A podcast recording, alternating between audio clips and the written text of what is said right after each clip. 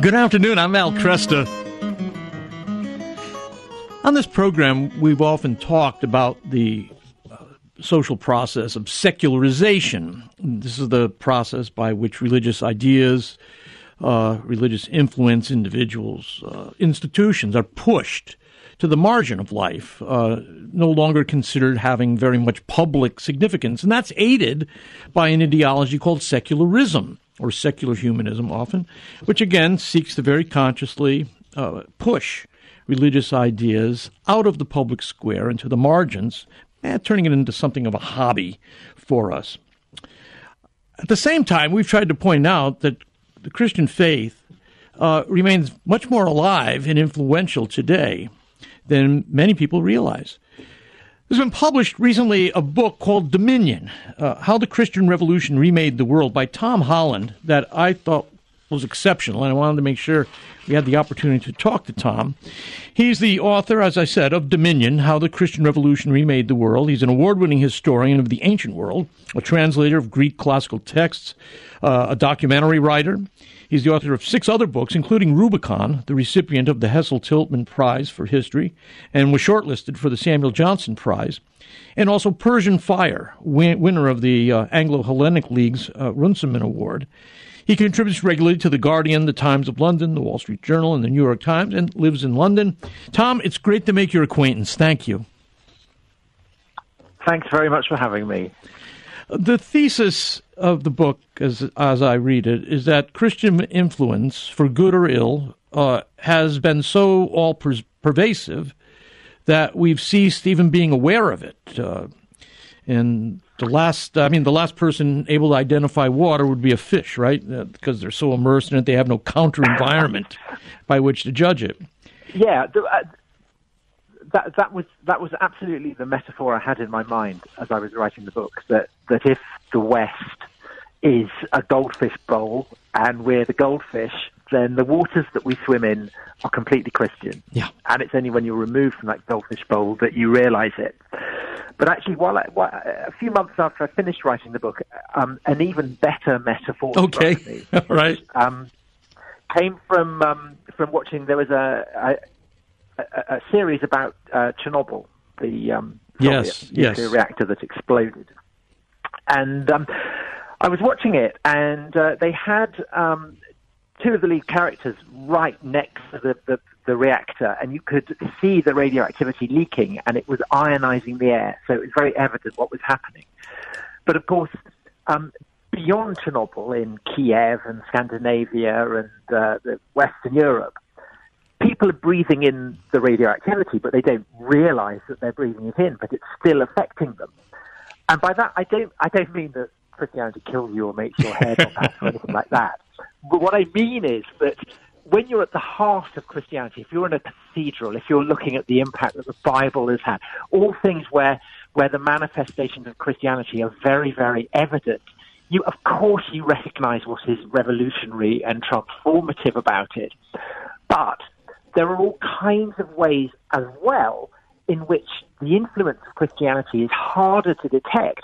And that's often because by a kind of remarkable paradox, many things that may seem antithetical to Christianity, to be destructive of Christianity's claims, in fact are bred of assumptions that are themselves deeply Christian. And you began by talking about the idea of secularism and the secular. Mm-hmm. And that would be a classic example because the idea of the secular is not something that just hangs in the air waiting to be discovered. It's not something that every civilization and every culture and every country has had. Mm-hmm. It's a very, very distinctively Christian idea that is bred out of Christian theology and Christian history. And it's a measure of Christianity's influence that people across the world now take for granted that it exists. So Japan or India or Turkey all define themselves as secular, even though none of them are Christian countries. Interesting. Yes, very good. Uh, you have, uh, I recall, I'm not sure where I heard this. It might have been your discussion with A.C. Grayling, but um, you you were really much more interested in the classical world and its heroes uh, growing up than you were uh, Christianity. Is that true? well, yes. Um, I I, uh, I was brought up in England here here in Britain, um, and went to church and uh, sung in the choir unbelievably because my voice is terrible, uh, and, and, went to Sunday school. Um, but the awful truth was that I I was kind of like lots of horrible little boys. I preferred things that were kind of violent and glamorous. Mm-hmm. So to begin with, it was dinosaurs, and then I kind of seamlessly moved on to what is basically the tyrannosaur of the ancient world, which is the Roman Empire. Uh-huh. And I just found the Romans very, very, you know, kind of sexy, really. um, and the awful thing is, is that if you'd asked me whose side, you know, if you'd asked me when I was 10, whose side was I on, with Pontius Pilate or Jesus, I would completely have gone with Pontius Pilate because he has the eagles, he has the robes, he has the soldiers, he has the centurions. And so when I, um, when I, when I grew up, I, uh, classical world was my great interest. That's what I began writing about. And so I wrote, um, a book Rubicon about the um, the age of Julius Caesar, uh, the collapse of the Roman Republic, and then I wrote a, a, another book, Dynasty, about the um, the first imperial dynasty, Augustus, and, and, and his family, ending in Nero. And to make sense of a distant period, um, you can't try and portray it solely in terms of your own moral assumptions, your right. own uh, perspectives. You have to try and get inside the heads of these people. And it's often very difficult because you know, they lived 2,000 years ago. But it was a sustained effort that took me you know, years of my life. Mm-hmm. And what I found when I did that was that these glamorous, terrifying figures were actually so terrifying that they began to seem increasingly alien to me. And much though I regret the fact that tyrannosaurs no longer exist, I wouldn't want one as a pet. and in a similar way, fascinating though I find ancient Rome, I would not have wanted to live in it. Mm. And I, I, began more and more to think, well, what is it that's changed? What is the process of transformation by which things that the Romans took for granted now seem to me unutterably terrifying and, and often repellent? And a, a, bit like when you have an itch, you know, an itch on the back and you can't quite find it, and then you discover it and you start scratching it, and it just feels great. I began to realize essentially that what had changed was the coming of Christianity, and that in trying to look at, at the pre-Christian world, there was a kind of haze of influence that was entirely Christian. And the obvious example of that, of course, is, is morals, ethics, which is really summed up by the idea of the cross, the way in which uh, what had been an emblem of, of torture, of power, of the right of a superpower to torture to death anyone who, who dared to oppose it. And this gets turned in, essentially into, in, in, into the opposite about the, the victory of the victim over the victimizer. So a very profound moral revolution there. But it's also in all kinds of other dimensions as well, including, I don't know, how, how people understand time, how people understand sexual desire, all kinds of things like that, and including, as I said, you know, ideas of, of there being things like the secular. Essentially, almost everything that we take for granted is not human nature. It's culturally expressed. It's it's a cultural materialization of the impact of Christianity on us. And it's only when you realize that that you start to realize, even if you're not a Christian, how profoundly shaped by Christianity all one's assumptions are. Was let's take the idea of monogamy. What was what was marriage look? What did it look like prior to the rise of Christianity in the church? Well, the, the, the Romans were monogamous, but they were monogamous. Their attitude to marriage was a bit like a kind of Rubik's cube that you twist and turn it around. Mm-hmm. So people would divorce one another at the drop of a hat.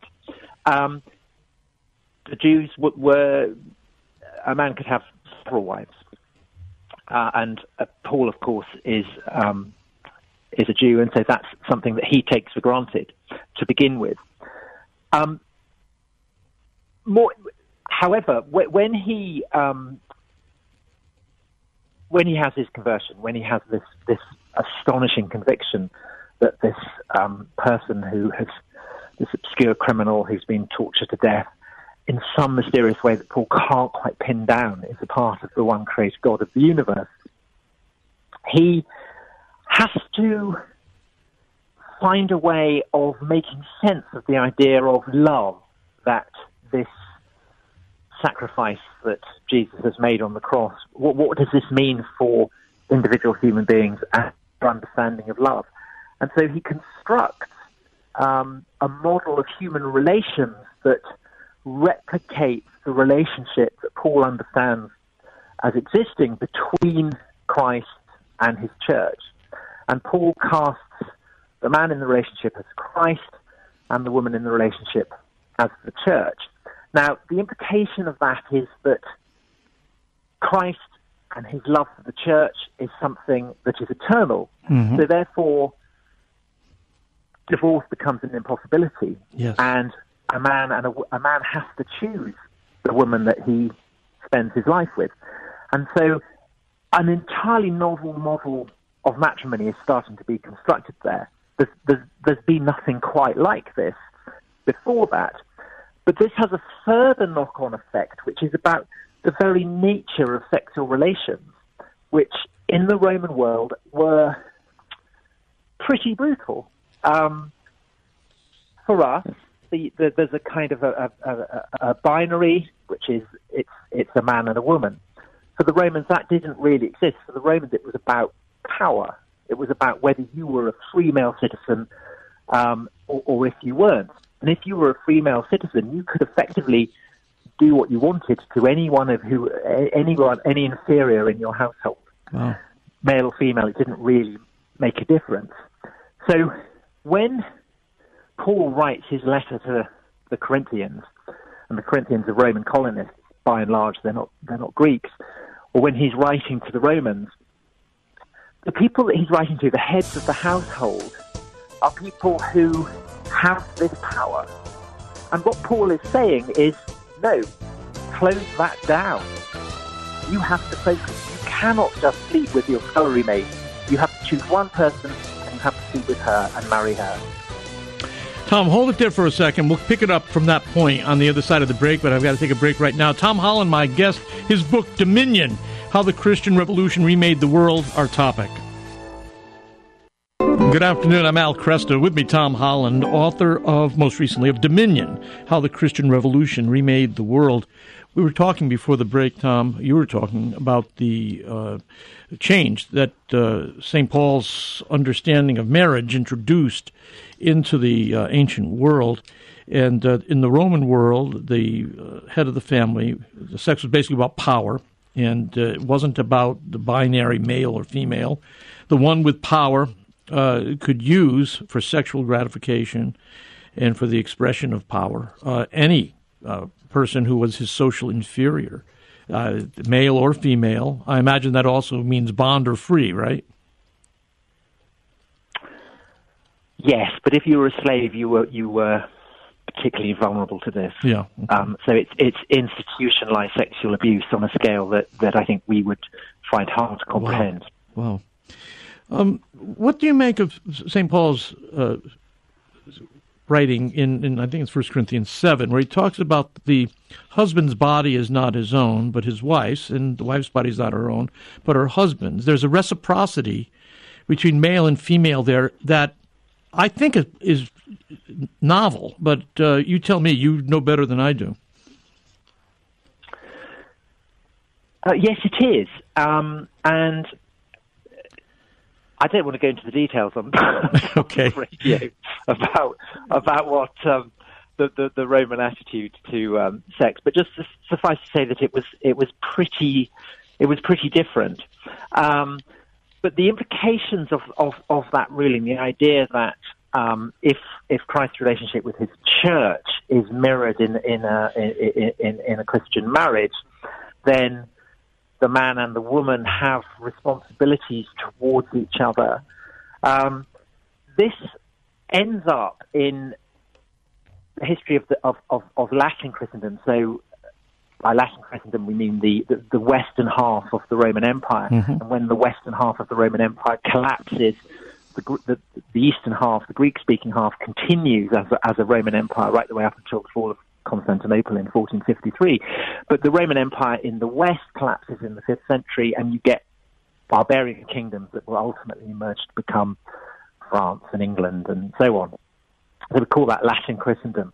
And in Latin Christendom, over the course of the Middle Ages, this idea that men and women should choose one another again kind of precipitates an amazing social revolution. So this is an example of how theological assumptions can completely reconfigure the way that a society is organized.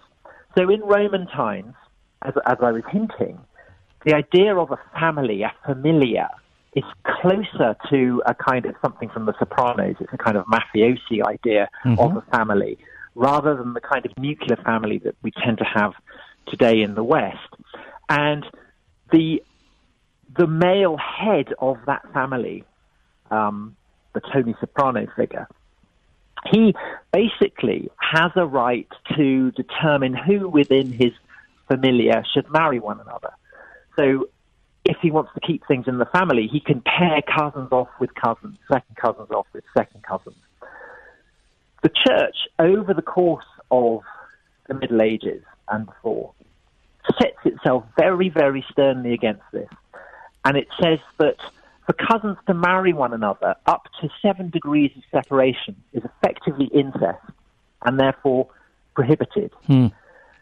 And the reason for doing that essentially is to shatter the right of, of patriarchal figures to determine who within their familia should marry one another. Mm-hmm. And the emphasis is placed on reciprocity and individual choice. So people today may not imagine, may not think church as the, the midwife of romantic love, but that's effectively what it becomes. Uh, and, and it becomes so enduring that even after the Reformation, this assumption that individual men and women have the right to choose each other, because by doing that, you are paying due respect to the idea of Christ's relationship to his church, remains a constant in Protestant as well as in Catholic countries. Mm-hmm, mm-hmm. And so the classic illustration of that is Shakespeare's play Romeo and Juliet, where Capulet is the example of an old kind of patriarch. Juliet doesn't want to marry her cousin. She wants to marry Romeo. Mm-hmm. And who is it that allows Romeo and Juliet to marry one another? It's the friar. And this is something that then, you know, the Puritans who, who settle New England, they also take it. Um, the, the Puritan, you know, is kind of shorthand for, for someone who, who dislikes any form of sex, but that's not what the Puritans thought at all. The Puritans thought that a man and a woman should properly love one another in every sense of that word. Um, what Puritans were against was the idea that men should go around behaving as a, as a, as a Roman head of a household had done and, and sleeping and harassing anyone he wanted. And so there's kind of a, a, a, a paradox that's very evident in um, America at the moment, I think, speaking well, as an outsider. Would you see the ha- the hashtag Me Too movement as a, a reassertion? I would of a fundamentally Christian yes, understanding. I would, because, I, I would, because as I was writing this book, I was thinking, well, I was looking at the '60s and everything that had happened since the '60s, and I was thinking, well, I have to say that that, that Christian sexual morality does seem to have slightly gone into abeyance across the West. Um, but then, as I was writing it, uh, the Harvey Weinstein scandal broke and the Me Too movement developed. And increasingly, you'd see um, Me Too protesters wearing the robes of handmaids, as in the Margaret Atwood novel and the TV drama adapted from it. Mm-hmm. Uh, and of course, The Handmaid's Tale is a satire on, on, on New England. It's a satire on, on Puritanism. But effectively, by dressing up in these robes, protesters are demanding that men behave like Puritans. They're demanding that they display continence, that they display um, uh, self control that Yep. they don't assume that uh, if they have uh, a position of social superiority over inferiors, that that means that they can sexually harass them. And I think the key to, to, to the Me Too movement and what it suggests about America is that it wouldn't have worked unless men as well as women had overwhelmingly agreed with the point that was being made, that it was unacceptable for women to be sexually harassed. And when you look at that in the context of 2,000 years of Christian history, you're beginning with the Roman world with a society where that is not remotely taken for granted. And so the measure of the the incredible transformation that Christianity has brought about is that today people take for granted something that would have been absolutely bizarre to the head of a Roman household. Interesting. Yeah, yeah. You give another striking example of uh, within our last generation of an example of Christian influence that was probably unrecognized at the time, and you, uh, in fact, it's in the chapter called "Love." And it begins on Sunday, June 25th, 1967. Set that up for us, would you? Yes. Um, so uh, this is to my side of the Atlantic and to uh, Abbey Road Studios in London, where the Beatles um, sang "All You Need Is Love" live on television, and it was a global satellite link-up, the first time that this had been done. And um, the Beatles, of course, were were famous for rejecting institutional Christianity. John Lennon said that the Beatles were bigger than Jesus. Right. George Harrison became Hindu. Um, Paul McCartney wrote Eleanor Rigby, which, uh, among other things, was a kind of portrayal of the fading of institutional Christianity. But there's a case for saying that the assumptions that governed so many of the Beatles' most famous songs, All You Need Is Love, Give Peace a Chance, uh, Imagine No Possessions, these are all deeply Christian sentiments. Yeah. Um, and so, therefore, you kind of it, seems to me that the Beatles are Pied Pipers for a convulsion in Christian society that is on a par with the Reformation.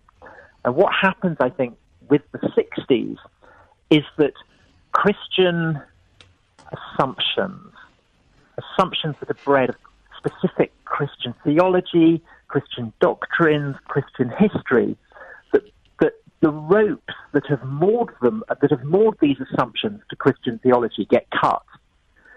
And I think you can see that if you if you think about the 60s as a development of something that was happening in the 50s, which is probably the last great pan American Christian revolution, which is the civil rights movement. Mm-hmm, mm-hmm. And Martin Luther King is, you know, he's a Baptist preacher. His his oratory is marinated in, in the phrases in phrases from the Bible, in the cadences of the Bible.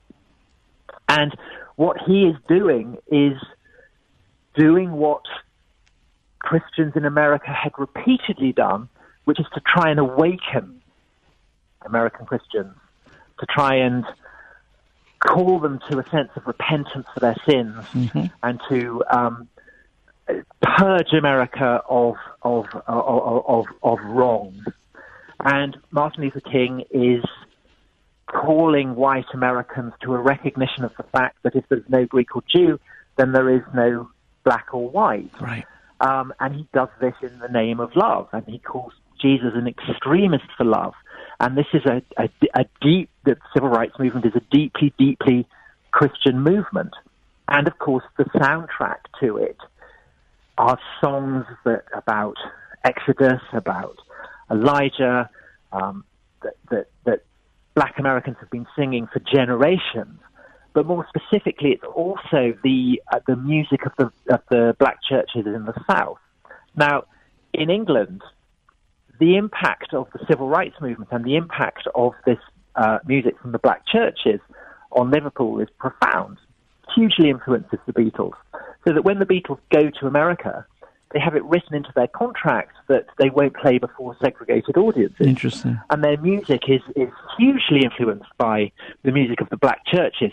But the, the, the Beatles don't recognize the theological implications of that. They don't realize they, you know, right. they just they just take all of it for granted. And so by the time you get to 67, 1967, the summer of love, that idea of love is very much in the air, and all you need is love is the kind of the great anthem of it. But because the idea of love has been cut from its Christian theological moorings, the idea of love can take on all kinds of implications that it hadn't previously had. Particularly, it can take on the idea that love is, is should be sexual. Yeah.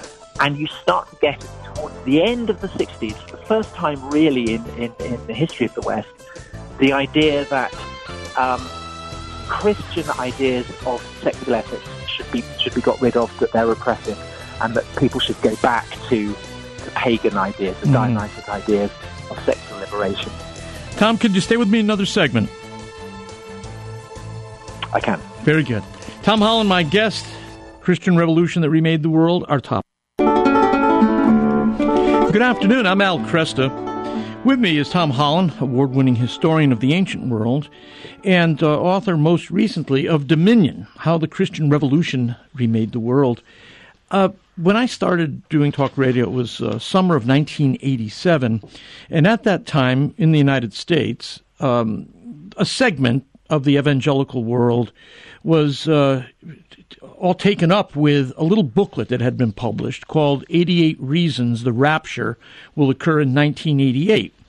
And it seems to me that this idea of the imminent, soon return of Jesus uh, has been uh, been an ongoing concern for segments of Christendom, you know, throughout our history. Even in the pages of the New Testament, many scholars will mention the the, the expectation of the parousia and the soon return of Jesus. How does that play into Christian um, um, the cultural consequences of that belief? What are they? Again, I think um, uh, pretty profound um, because what it does is to set a, a definite end point on time. Mm-hmm.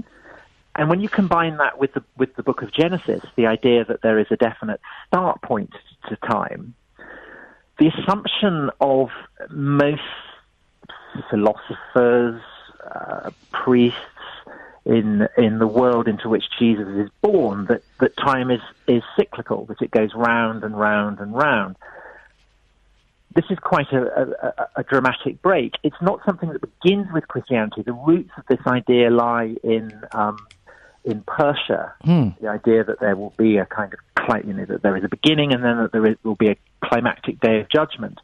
But the the Book of Revelation, which uh, many many uh, early Christians are nervous about, uh, and it, it, doesn't end up being part of the, the New Testament in in the Greek world, in the Orthodox world, until quite late. Um, but the power of the language in it, the power of the, the, the poetry and the, the, mm-hmm. the, potency of the prophecy that it articulates is such that it, it's kind of like, um, for many Christians, it's, it's, it's like a kind of drug that it seems to expand the consciousness, but it can also give you hallucinations. and so the church fathers are very, very anxious to ensure that people don't use it to speculate too much. Mm-hmm. And so the key figure in that is uh, Augustine, the great uh, Latin. Um, the father of the Latin Church, um, bishop, uh, North African bishop, who says that it, it, you shouldn't speculate when when the end of days is going to happen and that the numbers, so the, the use of the uh, thousand and so on in, uh, in, in, in Revelation isn't, is, is an abstraction. It's not a, a literal number. Um, and this essentially remains the orthodoxy of, of the church. But people cannot resist it. And right, right. this is particularly the case, unsurprisingly, in, in the Latin church in the build up to the first millennium, so the year 1000. And although it's underground, although you don't tend to get too many people in a position of power articulating this, it does seem that you what you get in the, the build up to the, the millennium and then the decades that follow it, and particularly the decades that follow the year 1033, which of course is the millennial anniversary of the crucifixion and the resurrection, mm-hmm. is a process of change in Latin Christendom so profound that I think you can call it a, a, a revolution. And in fact, those who steer it call it a, reformatio, a, a remaking. And these revolutionaries seize control of the most significant office in the Latin Church, which of course is the bishopric of Rome. Sure. And you get these effectively Europe's first revolutionaries are the popes of the second half of the 11th century and their servants, their agents. And the idea that the church is is a bride, the bride of Christ, mm-hmm. and therefore must be kept profoundly pure, and that must be readied for a kind of a, a, a time of reckoning. All of this seems bred of the kind of swirl of apocalyptic yearnings and imaginings that's been part of the uh, the kind of the, the flux of the politics and the culture of Europe in the 11th century.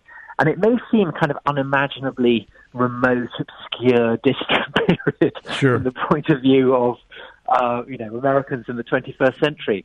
But the weird thing is, is that this is basically what makes everything in the West. Because what happens is that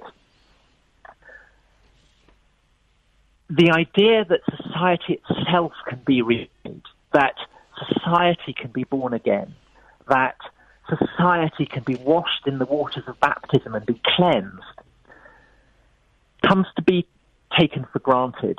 And the attempt by the, these reforming popes in the 11th century to remake society, to fashion the church as something pure and intact and virginal, results in, in, in, in something incredibly radical which is the idea that um, which had been taken for granted not just in, in, in Europe but across the whole of Eurasia.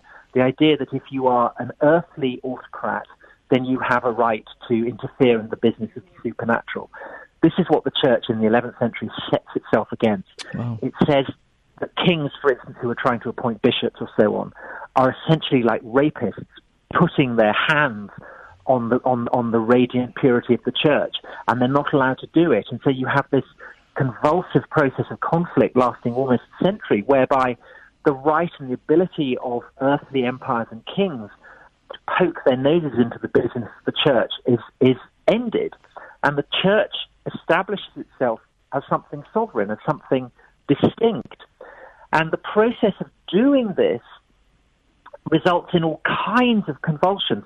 One of which is that you get very militant warriors who are pledged to defend this process of reformatio. They go to Jerusalem, and we call them crusades. They fight the Muslims in Spain. They they go to the Baltic to fight the pagans there. But you also get um, attempts to construct uh, clerks, intellectuals who can provide kind of ballast for this sovereign idea of the church that's being constructed. And this results in the, the foundation of novel institutions that come to be called universities.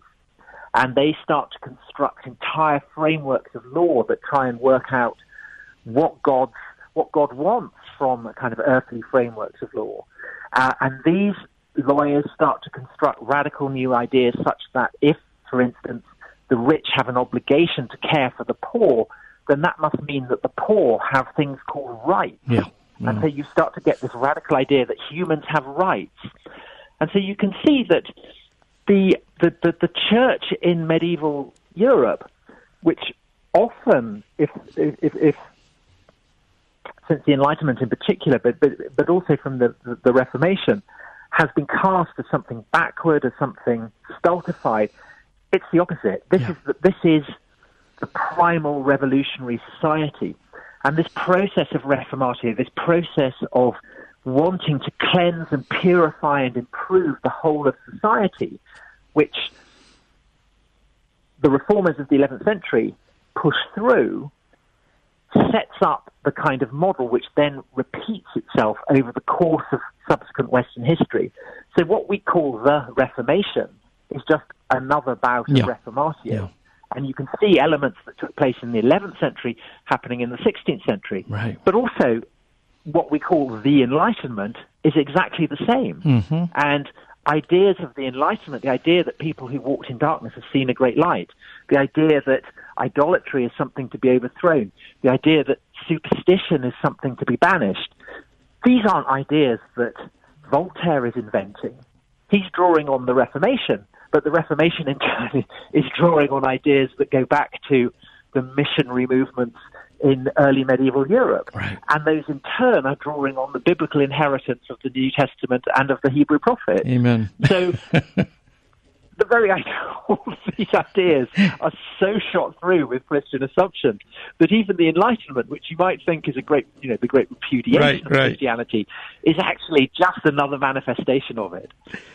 Tom, while we're on that, let's go to an idea which continues to have enduring power in our culture, and that is the idea that science and faith, or science and theology, are locked in ongoing warfare. Uh, in the 19th century in the United States, Ah. there were two very important books published, I think in England as well, um, about the history Yeah. of the warfare between science uh, with theology. Anyways, you know the theme I'm talking about, and Well, It's science and religion, isn't it? It's it's it's science Yes. and religion is what they they say. Yeah. And both of those words in English, science and religion, we might be tempted to assume that they're unproblematic. So you will get people who will talk about, you know, ancient Greek religion or Arab science or whatever, as, as though these are words that can be taken back into the past unproblematically. But it's a bit like saying that, that Julius Caesar conquered France. It, you kind of know what that means, but it's not right because France didn't exist yes, you know, okay. conquered Gaul. Um, and the word religion, so we talked about, um, about, about secularism. Basically, the, the idea of, of, of secularism derives from uh, a, a, Latin word saeculum, which means the flux of things, the limits of, of human memory. So it's, it's stuff that it gets swept on on the river of time. And you have to counterpoint that. You need something that will bind you to the eternity of God. And Latin, the Latin word for that is religio. So the church promises religio, a binding to what's eternal, and counterpoints that to the saeculum, which is endless flux and churn. So over the course of, of, of the centuries and then the millennium, this comes to embody the, the idea that there is something called the secular, which can be distinguished from something called religion. And this gets sped up by the, the, the process in the 11th century that I was describing, where the church extracts itself from earthly realms, what it calls the saeculum. And then the Reformation, which democratizes the idea that everyone has a religion, everyone has a kind of binding to God. hmm And so you end up, by the time that, that the United States is, is uh, founded, with the idea that there is something called the secular and there is something called religion, which is separate from the secular. And this is something very, very distinctive to Western Europe and to America as it emerges. And so that's where the idea of religion comes from. By the 19th century, that's what religion has come to mean. Then you have what is science? Is there a, is there a, you know, did the have a name for science? Did the Romans have a name for science? No. And in fact, nobody had a name for science until the 19th century.